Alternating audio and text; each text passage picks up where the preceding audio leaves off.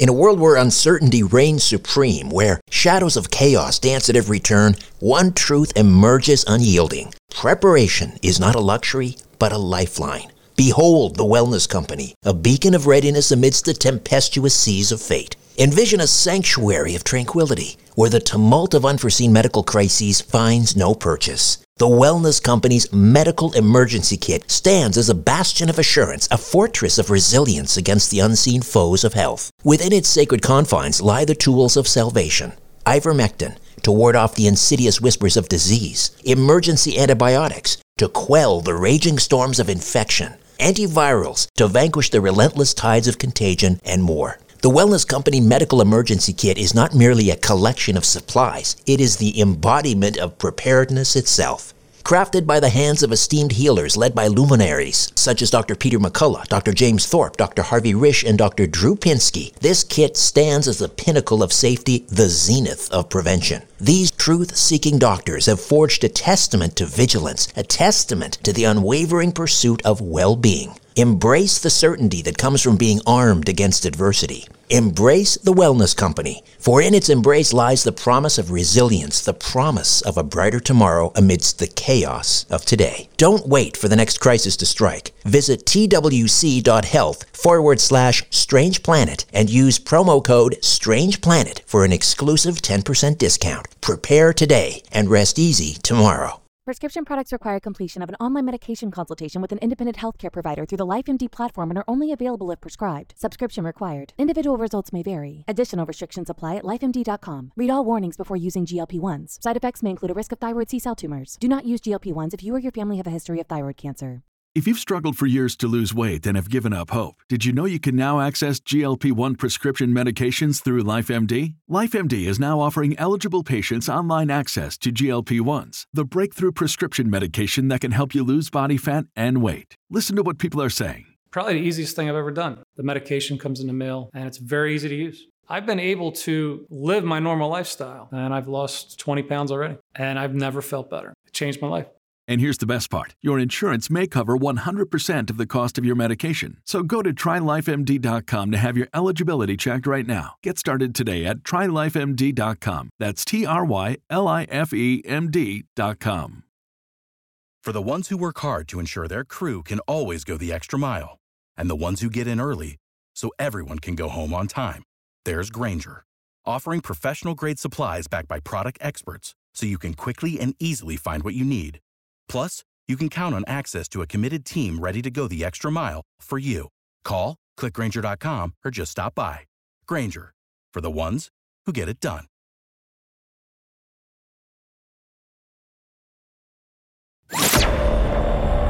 Richard Syrett's Strange Planet. Following the truth wherever it leads. Exposing evil and corruption and the secret machinations of powerful elites. Revealing the high strangeness beneath the surface of our supposed reality. Coming to you from the Great White North and his studio beneath the stairs. Here's Richard. Hey, welcome to another edition of Strange Planet. Thanks, as always, for sticking me in your ear. On this edition, Egypt's mysterious first female pharaoh, the Crocodile Queen. And we're going to get into that right now with Andrew Collins, who is a popular writer of history, archaeology, and uh, science. He investigates advanced civilizations in prehistory and is the co discoverer of a massive cave complex beneath the Giza Plateau, now known as Collins Cave. He's the author of several books, including Origins of the Gods and Gobekli Tepe, Genesis of the Gods. He regularly appears on radio shows, podcasts, and TV series, including Ancient Aliens, The Unexplained with William Shatner, and Gaia TV's Ancient Civilizations and Deep Space. He joins us from his home in beautiful Essex, England, and the new book is The First Female Pharaoh, Sobek Neferu, Goddess of the Seven Stars. Andrew, good to see you again. Welcome. Oh yeah, yes, uh, good to be here. Why do we know virtually nothing about Egypt's first female pharaoh? You'd think that'd be a pretty big deal. The first pharaoh of the, or the first female pharaoh of the, uh, the United uh, Kingdom of the uh, Lower and Upper uh, Egypt Kingdom. Uh, why do we know so little about her? uh, quite sim- put simply, her story was suppressed um, by those that followed her um, because she lived in a very tumultuous period of Egyptian history. Um, it was at the end of what had been a very successful dynasty, um, which was the 12th, um, which basically ended what's known as the Middle Kingdom. Again, pretty successful period of, um, of history. And what happened was that her father had reigned for about nearly five decades, and he was, you know, the most victorious of all of the kings of that dynasty. And he had three siblings that we know, three that certainly play a role. There are others that unfortunately would seem to have died quite young, but they were Sobek Nofru, her brother Amenemhet the fourth, and her sister uh, Nefertar. Nefertar would seem to have been uh, from a different mother, but anyway, at the end of her father's name, his name was Amenemhet the third basically he was lining up his what would appear to have been his eldest daughter. Now this wasn't Sobek Nofru, this was Nefertar, to rule the country, and she even by this time um, her name was appearing inside a cartouche. Now that means that you you rule the country, um, and this was absolutely unique. Not just because nobody before this time had um, had had that honor, but she was a woman, so quite clearly, um, Amenemhet III was preparing for a woman to take over the country. But just to sort of back things up, she was going to rule the country with her brother, Amenemhet IV. Now they would seem to have been half brother and half sister, but then both the elderly king and Nef- Nefertar disappear. Basically, they die. Um, and Amenemhet IV takes over, and he rules for about nine years. And it would seem as if Sobek Nofru comes into the fray at this time. Prior to this time, it would seem that her life was destined for something else, something more magical, more spiritual, to do with a temple. I, I suggest that it was probably a temple to do with the goddess Hathor. Um, and then what happens suddenly is that she takes the throne after her brother again mysteriously disappears. Um, his his reign ends. Nobody knows exactly what happens to him, and she rules for four years. Um, and during this period, a lot of things change in Egypt. Both her father and her brother were very progressive in their views to do with politics and allowing people to enter into their country from, for the most part, uh, Canaan to the north, what is today the Levant. So these were almost exclusively Semitic peoples. Um, and they were allowed to settle, uh, get jobs, to, you know, to, to rise to quite, you know, quite high authority in, in, in various cases. They were also uh, involved with things like the army, you know, the navy. Uh, they would have obviously been servants and things like this, but they were gradually becoming more and more influential in the country. And when her brother took over the country, he extended this um, this open border policy even further. And what would appear to have happened is that a lot of people started to realize this was not good for the country and that if we continue to allow this, the country will fall, quite literally. Um, and it would seem, and this is what I, I suggest, and this is based not just on my ideas, but a number of different Egyptologists who have tried to tackle this this diff- difficult period, is that they would that that certain factions would seem to have appealed to Sobek Nofru, who was probably unofficially ruling with her brother. I mean, there's nothing to say that she, she was officially ruling with him, but it does seem as if they were quite close uh, during the early stages of his reign. And basically, I think that they came to her and said, look, country's going wrong. Um, if we support you, um, you know, would you change what's going on? We'll take care of your brother, um, you know, either directly or indirectly with with her help, um, and you know, you will then become, um, you know, the, the the king, female king of Upper and Lower Egypt, the first ever woman, um, and you know, we'll be behind you, so to speak. And this is exactly what would appear to have happened. So the open borders policy and the quite progressive politics of her brother and before her, her father were changed. And she closed the borders. She stopped a lot of trading um, outside of Egypt. Uh, a lot of things stopped at her time simply to try and um, shelve up everything that was going on. But the problem, and, and she changed the, the religion as well, because it was quite clear that throughout the 12th dynasty, the god Sobek, who was the crocodile god, was coming to fore uh, and becoming more important than virtually every other god, in fact, to the point of being a state god. And what she did was to virtually create a monotheistic religion surrounding Sobek, which, of course, her own name, her own personal name, um, reflected, you know, the her own personal interest in the fact that she ruled as a personification or a representation of this particular god. And what she did was, I think, to try and keep control of the country was to create this huge, great structure, which we know today as the Egyptian labyrinth. This was in the area which is about 60 miles to the southwest of Cairo at a place called the Fayum, the Fayum Oasis, which has this huge, great, you know, inland sea uh, which was linked to the Nile by by canals, and this had been set up as a, as the new center of Egypt, quite literally the center, the absolute point of coming together of Upper and Lower Egypt, and she commanded the priests of every single um, one of the districts of Egypt, of which there were 42, to come to the labyrinth every year to pay their respects to Sobek as the living spirit of their own God. In other words, they all had their own separate gods, which were probably very ancient. But she said, no, no, no, they're all just the spirit. The spirit of the crocodile god, Sobek, you know, is is is what motivates them. It's the power behind them, and you have to come here to make offerings to Sobek. So this is what she tried to. She tried to change a lot, and she also created the next dynasty that would follow her. And it's important to point out that there wasn't just one, but two dynasties would seem to have started during her reign.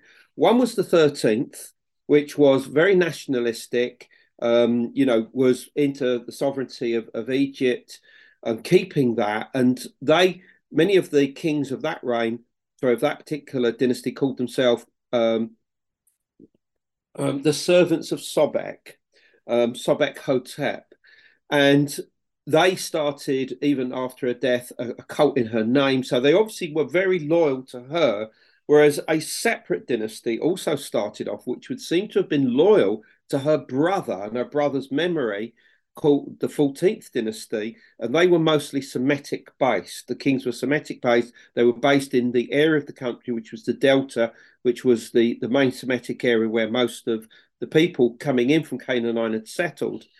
And basically, after this time, Egypt did fall apart in a age known as the Second Intermediate Period, and these warlords came in, took over the country, who we remember under the name the Hyksos or the Shepherd Kings, and they trashed the place basically, um, and they left in power a puppet regime, the 13th, which had its base of operations in the south of the country in Thebes, and they were considered to be quite weak and wouldn't do anything, and they just were allowed to uphold the Egyptian traditions.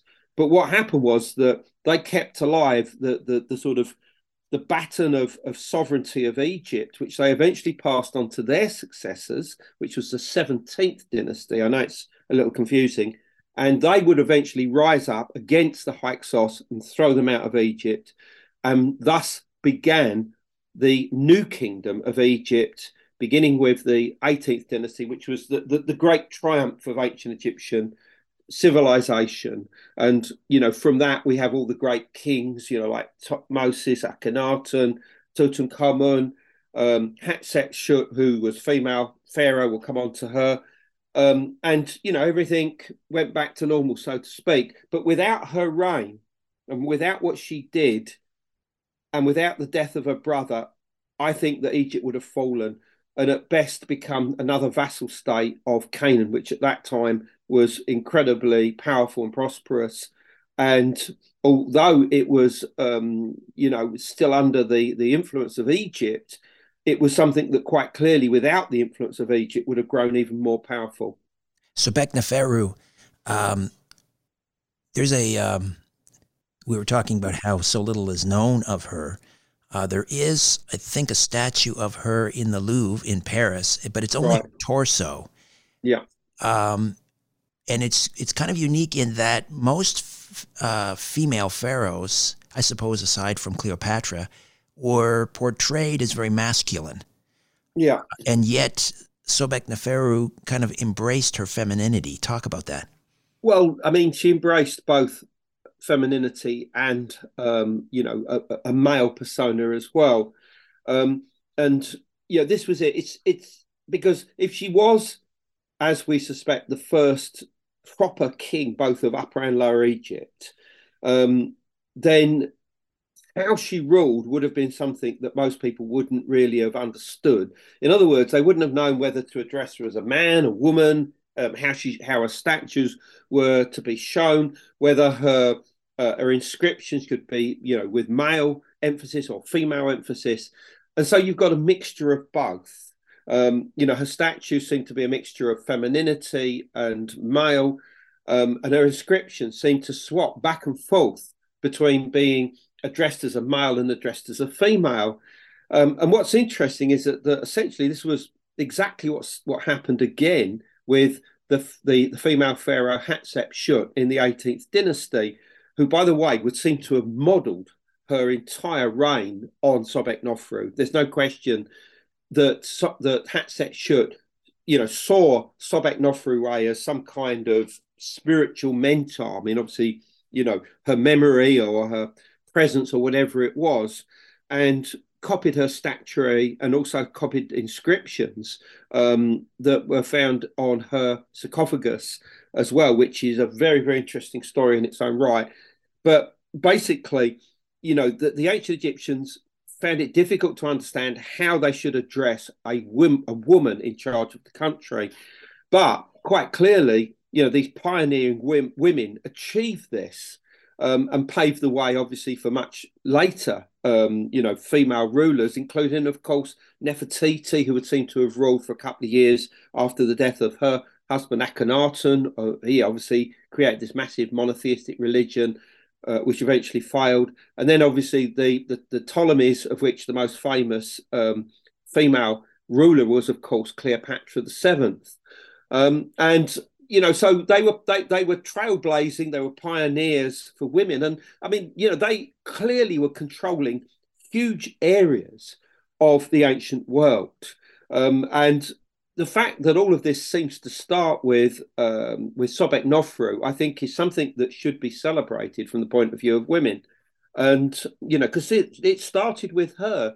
I mean, some people might say, "Well, hold on," you know, I've heard that there was a few female rulers before Sobeknofru. Well, there were, but they were only ruling because their husbands were out were away in wars or that you know husband had died and they were regents or something like this. Sobeknofru was the first one to actually wear the crowns of Upper and Lower Egypt. You know, the two parts of Egypt, the southern part, the northern part, united together.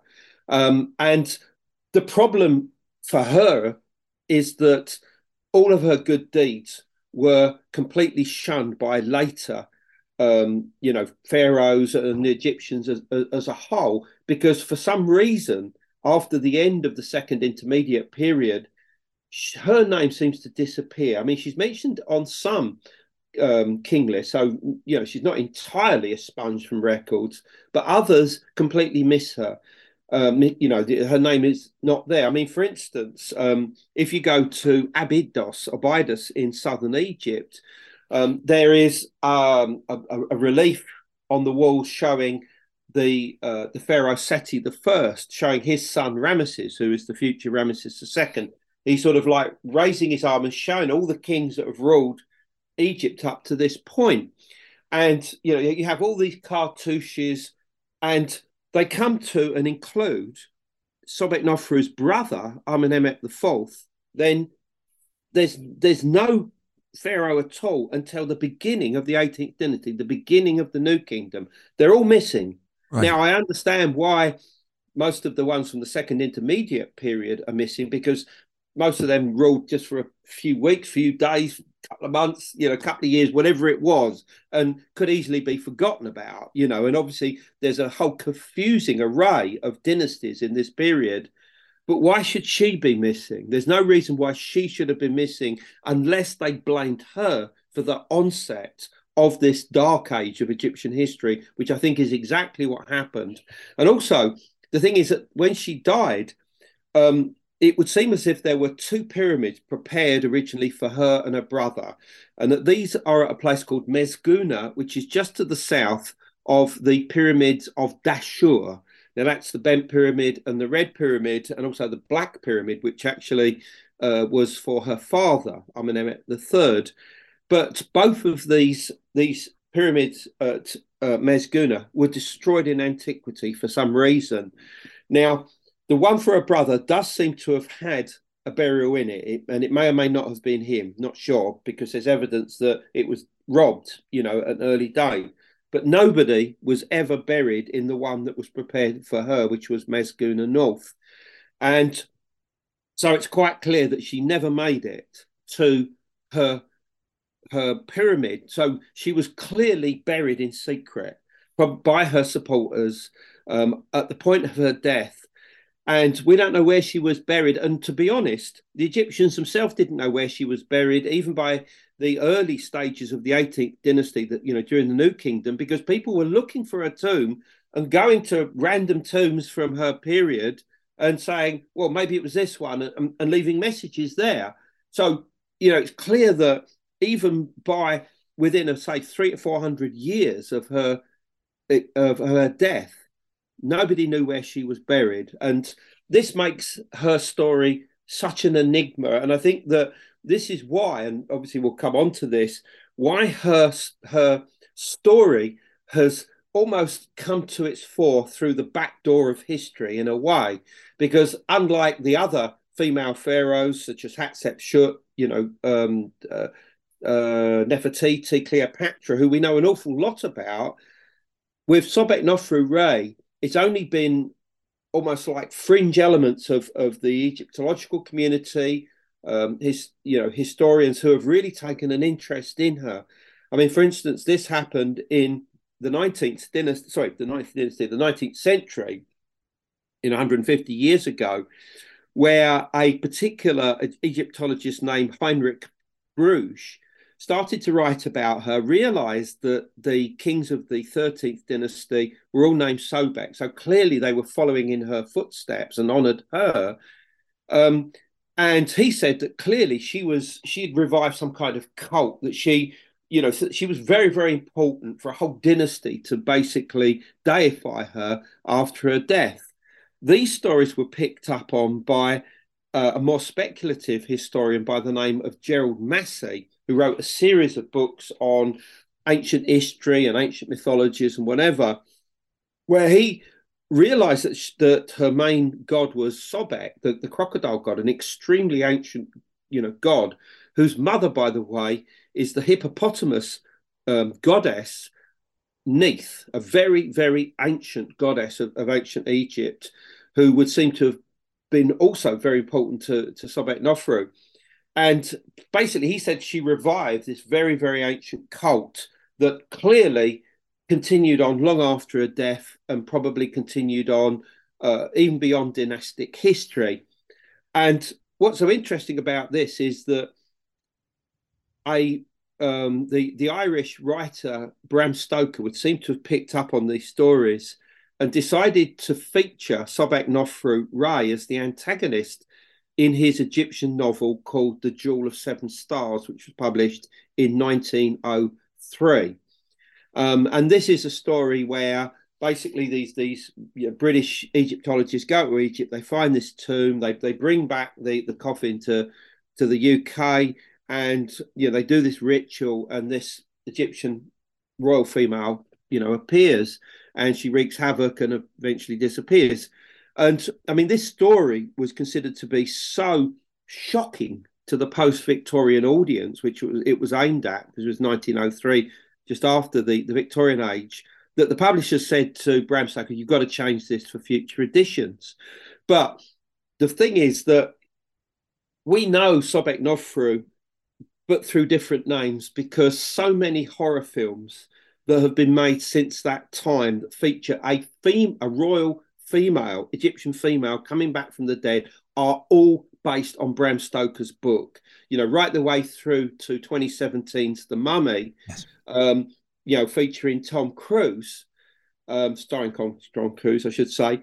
I mean, that is it's it's you know that was based on Bram Stoker's book, um, and you know, and what's quite clear is that the makers of these films have done their homework and realised that it can only be based on Sobek Nofru because of the the time frame involved, and so they give little nods to her as you know as as the film you know proceeds with its storyline. You know, the script writers. So you know that this, in other words, we know of Sobek Nofru Ray. I say that often that her the, the the Re is put at the end of her name, um, and so in other words, we do know of her, but not by her name. Um, and the other interesting thing is that in the occult world, she is incredibly important. Um, there was a writer and researcher by the name of Kenneth Grant that wrote three trilogies of books on the origins of, of, of magic going back to ancient Egypt and beyond to Africa and voodoo and whatever. And he basically looked at Sobek Nofru, having read the, the works of Gerald Massey and Heinrich Brugsch, and basically realized that she was an incredibly important person to the foundations of you know the, the, the magical tradition the western magical tradition and that she should be honored in this manner. Um, so he she features in his book and he also says you know she's quite clearly bram stoker's queen Tera who is the name of the antagonist in the jewel of seven stars all right, Andrew, we'll take a quick time out and uh, come back and continue to delve into the uh, the life of the first female pharaoh, the Crocodile Queen. Andrew Collins stays with us.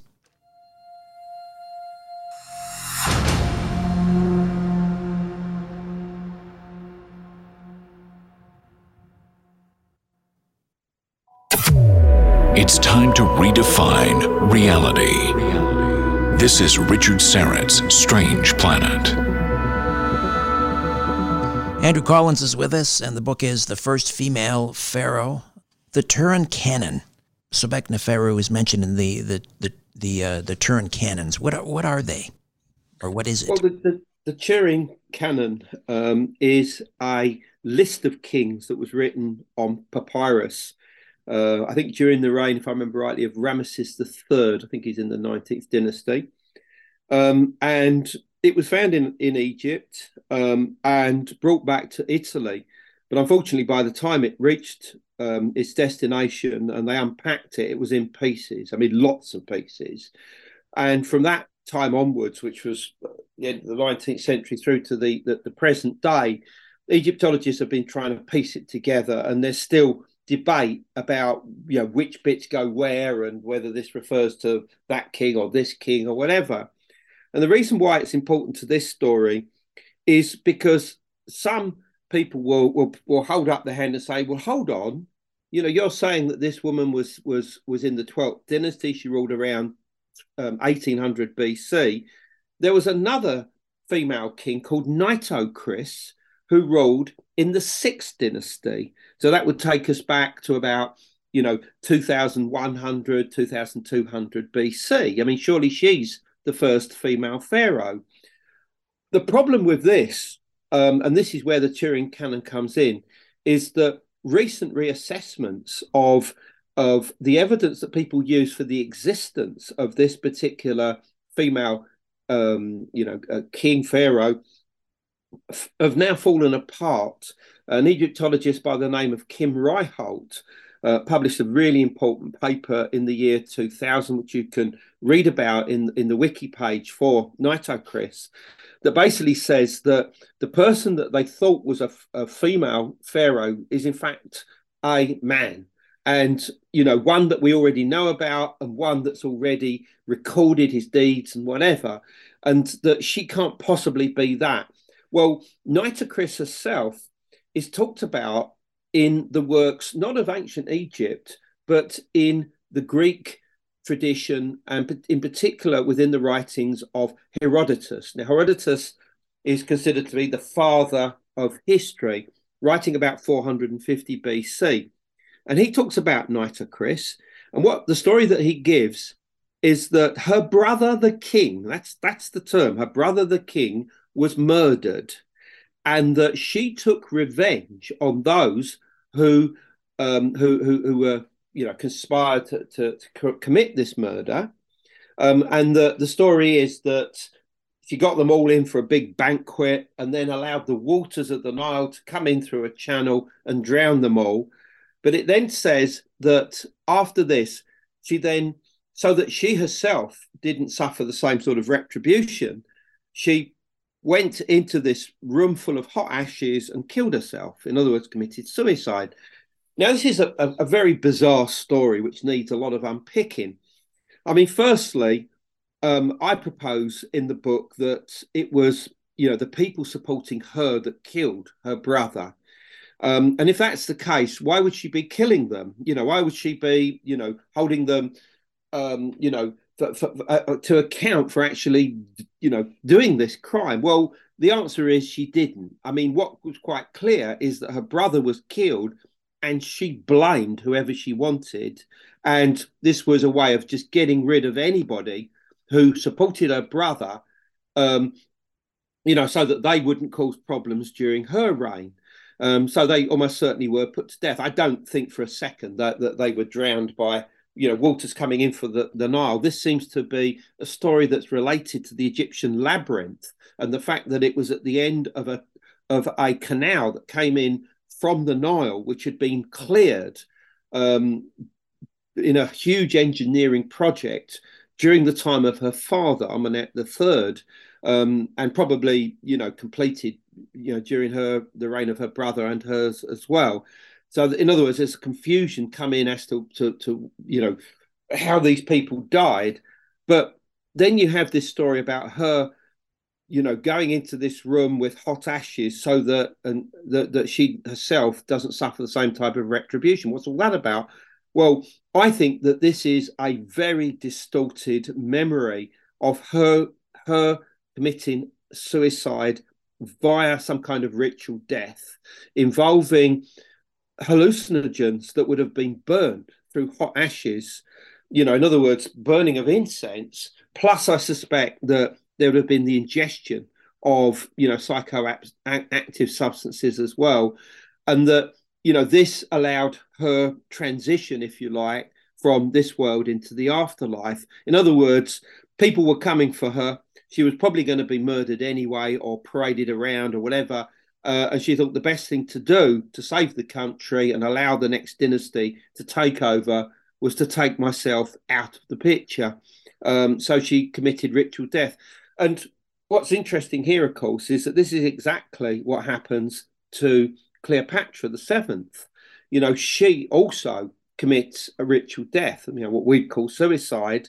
And the story about her of, of Cleopatra, you know, having this this snake that, that that's brought in in a, a, basket of of of fruit, and you know, it's then allowed to bite her, and it's poisonous, and it kills her. That's simply a symbolic story relating to how she died, because a snake is a symbol of the goddess uh, Isis, to which Cleopatra was devoted to. And Isis was the goddess of medicine and magic. In other words, she was the one that, that, that had all the knowledge of, you know, plant medicines and drugs and stuff like this. In other words, it's a metaphor really for the use of drugs to die. And, um, you know, scholarly work has been done on what might have happened to Cleopatra, and they have now concluded that almost certainly she would have taken a, a cocktail of drugs that would have been psychoactive in, in nature. So, so Beckneferu, uh, she reigned for four years. Um, do we know how old she was at the time of her death? Well, I mean, as I said, she had two siblings. Um, what would appear to be an older sister, who clearly was going to rule ahead of her, who was Neferuptah. she dies between the age of probably about 16 to 18. And once she's, you know, out the way, her brother, who seems to be a half brother, who is Amenemhet the Fourth, becomes the king. He becomes pharaoh of Egypt, and he rules for about nine years, basically. Now, I think that Sobek Nofru took on the role that her sister was going to play. Now, whether she did this officially or unofficially, we don't know. There's, there's nothing in the records, you know, nothing that's been found so far to suggest it. But the implications are, particularly from, let's say, the Nitocris story, because I show that there's absolute evidence that Sobek Nofru Ray is Nitocris. She's the real Nitocris, and that the story of Nitocris in Herodotus relates to the Middle Kingdom, it relates to the 12th dynasty, and not anything to do with the 6th dynasty. This is a complete misnomer. Um, and well, one that's that's borne out by, as I said, that the work that's been done by Kim Ryholt, the the Egyptologist. But basically, she then, I think, starts to rule with her brother. Now, at this point, she can only be quite young. I mean, she's certainly no um, older than her sister, so she could be 16 to 18, let's say. So if you put another decade on that, she's going to be in her late 20s. So I think probably by the time that she dies, she's in her early 30s. She, uh, she no more than she, that. She died childless, though. Correct? Like why? Why? Well, again, this is, this is this is this is an interesting story because the first two um, kings of the 13th dynasty, who unquestionably supported her, Kim Ryholt has suggested were the sons of Amenemhet IV. In other words, her brother.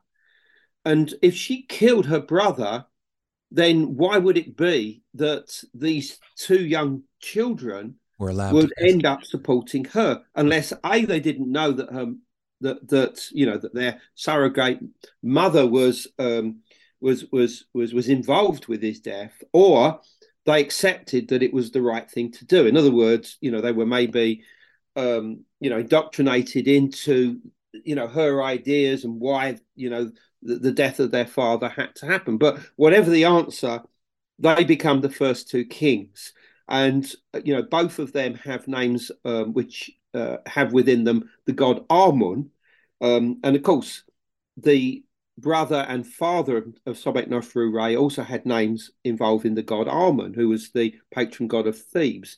Their name was Amenemhet. And various of the other kings of the 12th dynasty also had a name meaning Amenemhet. Sorry, yeah, who had the same name. So, you know, in other words, you know, the, the, the cult of Amun was obviously considered to be very special and important to this particular dynasty. But as I said, Sobek herself seems to have brought to the fore the god Sobek and, you know, made him virtually the state god and created a monotheistic religion very similar to how Akhenaten, with his wife Nefertiti, tried to create their own monotheistic religion uh, several hundred years later. And of course, that failed. And the son of of of of, of um, Akhenaten and Nefertiti would seem to have been Tutankhamun, who obviously we we know about, and we know you know a lot about that particular period because of the discovery of Tutankhamun's tomb. All right, another time out. We'll be back in a moment.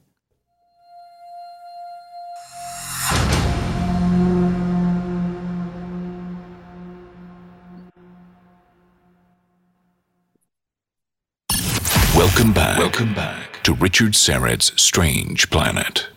And we are here with Andrew Collins, science and history writer investigating advanced civilizations. And the latest book is The First Female Pharaoh, Sobekneferu, Goddess of the Seven Stars. Where is that available, Andrew? How do we get a copy? Uh, you can get it at any online bookstore, Amazon, Barnes & Noble, Simon & Schuster, published by Inner Traditions International. Um, and uh, if people are interested in this, then there's more material on Sobek Nofru on my website, andrewcollins.com, which also have all my social media links. Can you uh, briefly give us kind of an overview of Sobek Neferu's role in the biblical story of Joseph? Yeah, yeah, this is this is this is very interesting. I mean, obviously the, the, Bible most people will see as you know, a, a, fiction, if you like, or at least you know parables or made up of composite characters or whatever. But I mean, there's no question that a lot of the um, the people of the Book of Genesis almost certainly are based on real individuals that that existed, and one of them, of course, is Joseph. Now we know him of the technicolored coat and the story of his brothers abandoning him, you know, he, leaving him to die. Uh, he's sold into slavery into Egypt, where he becomes a servant of a household. Um, and the, the, the wife of, of the, the, the man of the house accuses him of coming on to her. It's false, but he gets thrown into prison. But uh, he has this reputation for being able to interpret people's dreams. Uh, and the the king, you know, the pharaoh, um, has these dreams about these, these these seven fat cows and seven, you know, not very fat cows, and you know he, he's asked to interpret this, and he basically says, look, there's a, there's a famine on the way. You've got to stock up with with your grain now. Um, because there'll be a seven years of famine. And of course, that's exactly what happens. And because of this, Joseph rises to become the most important person in Egypt, other than the, the, the king himself, the vizier. Um, and this is the story that the Bible gives us. And there is absolute evidence to suggest that Joseph was a real person and did live in Egypt during the reign of Sobeknofru's father, Amenemhet III. And according to Arab sources, which were based on much earlier Coptic traditions, which you know were Christian but probably came from earlier Semitic, you know, in other words, Hebrew stroke Israelite sources in Egypt, you know, pad out this story more, and they say that Joseph was involved with engineering projects in the Fayum um, to not only cut a canal between the uh, the the Nile and the Fayum Lake, which in ancient times was known as Lake Moeris, but also that he built a palace for Pharaoh's daughter. Now, everything that's talked about Pharaoh's daughter has led me to conclude that this is unquestionably Sobek Nofru.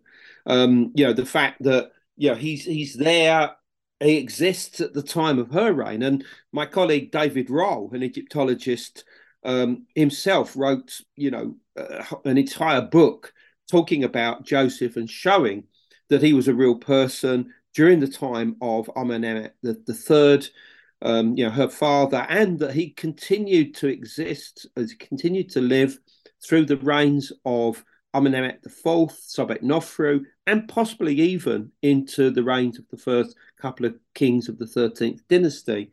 So he was around. And so we have to look at the possibility that Sobek Nofru knew Joseph. And what the Bible tells us is that Joseph was aligned to the temple of the sun god Ra at Heliopolis.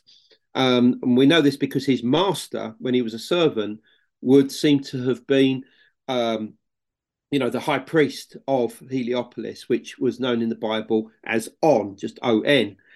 Um, so, in other words, if Joseph has become vizier, then he's quite clearly linked to the temple of Ra at Heliopolis, which is to you know somewhere that's very close to Cairo. Now, the importance of this is that that Sobek brother, Amenemhet IV, aligned himself not with Sobek, not with the Fayum, but with the Semitic peoples, the, the, the temple of Heliopolis and Ra. In fact, he made the form of Ra, the creator god form of Ra, which was Atum, his own personal god. And it would seem that he was preparing to create his own kingdom outside of Egypt in what is today the Sinai um, uh, based around this this cult center called Salabat el Kadam, which was um, dedicated to a goddess uh, called Hathor, who I think was very important to Sobek Nofru Ray, by the way, um, and that the, the the significance here is that the Heliopolitan priesthood unquestionably were very sympathetic to the incoming Semitic peoples. In other words, they they you know they embraced them in, in a progressive way. So that if they had this power when Sobek Nofru's brother was um, ruling the country, and suddenly this was taken away from them when she came to the throne, because she obviously installed the god Sobek and his priesthood as as the you know the, the main men of the country, then quite clearly they'd have been, you know, they wouldn't have been happy about this. And I think that there's good evidence that to suggest that the people that were gunning for her was the Heliopolitan priesthood. They were the ones that wanted to get rid of her. And one of the reasons why I think that they, they got some support was because we know that in the third year of, of Sobek Nofru's reign, there were incredibly low floods in Egypt. Um, now, what this means is that the, the, the inundation, the yearly inundation that, you, that would take place of the, the waters coming down from Ethiopia, flooding down through Sudan into Egypt. Um, you know these melt waters plus also moon, um, monsoon waters that, that would that would flow in. Some years they would fail, um, and the third year of her reign, we don't know about the first, the second, the fourth, but in the third year they were very low. Now this causes great problems because it means that the, the, the, the, waters don't overflow the low lying lands in the Nile Valley that bring the rich nutrients um, in the mud that settles that allows the seeds to grow with the crop the following year. In other words, it will cause a famine. And in ancient Egypt, this was blamed on the Pharaoh. And if they didn't sort it out, then quite clearly they the tides would turn against them. And it's even been suggested by some Egyptologists that during this period, a pharaoh would commit suicide if the floods failed. In other words, they realized that they were going wrong that somebody else had to rule the country and that they would take themselves out of the picture. So I think that this is one of the pieces of evidence that tells us why Sobek Nofru Ray would have herself committed suicide. Now, uh, in large measure, thanks to your, your help, and Sobek Neferu has returned to sort of popular consciousness. Uh, has has has this um, created greater interest among Egyptologists, uh, traditional Egyptologists, alternative Egyptologists, to explore her her life further? For example, do you think there'll be a maybe now a concerted effort to try and locate where she's buried? That's a very nice thought. But the, I mean, the facts are the facts, and that's I, my background is journalistic. I am not an academic. I'm not a scholar, um, and because of that, my work, the work that you you know we're, we're promoting here now, is essentially going to be ignored by Egyptology. I mean, some of them will be will be curious and they'll want to read it, of course, or flick through it, particularly if they've got an interest uh, in this period of Egyptian history. But I know from you know the fact that the publishers have tried to interest certain um, Egyptologists in perhaps you know giving it a quote or a review or whatever that they want to avoid it like a barge pole. Basically, as far as they're concerned, you know, this has come from outside of their own close community. So, you know, it's meaningless. Do you have any thoughts on where Sobek Neferu may be, may have been laid to rest? Yes, I do. I mean, people have suggested she could be uh, in, you know, some you know, one or other of the pyramids that we don't know who that they were created for could be one of hers.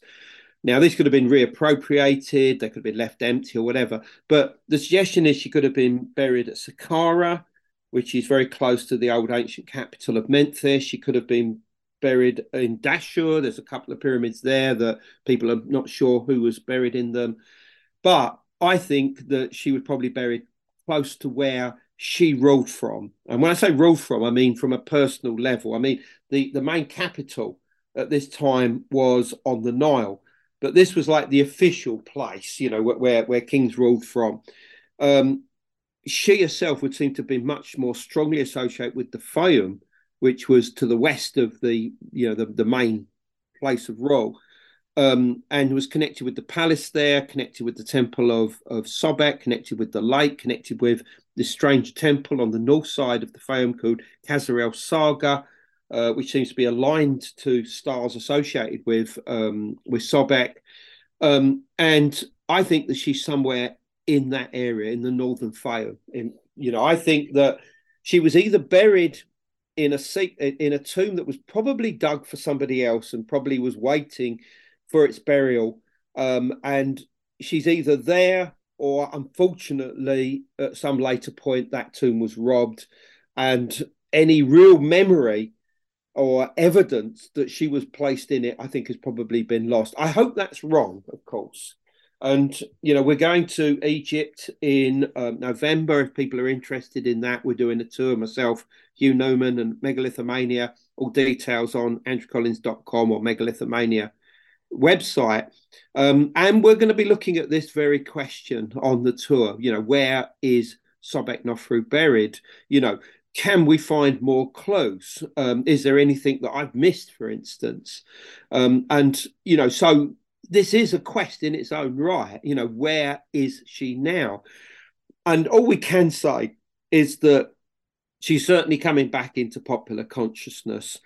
And by virtue of that, you know, she's achieving the immortality that perhaps she was denied at the end of her own life. I mean, if we look at, let's say, Tutankhamun, before Tutankhamun was found his tomb in 1922, we knew essentially nothing about Tutankhamun. But after the tomb was discovered, he becomes arguably the most famous pharaoh of the whole of, of ancient Egypt. And does that in itself create immortality? You know, in other words, has he achieved what he wanted to do? His tomb being found intact, everybody knows about him. He'll never ever be forgotten about. Is is that what immortality is? And if that is the the case, then with Sobek Nofru Ray, she's been denied this for three thousand eight hundred years, but now for the first time, she's coming back into popular consciousness.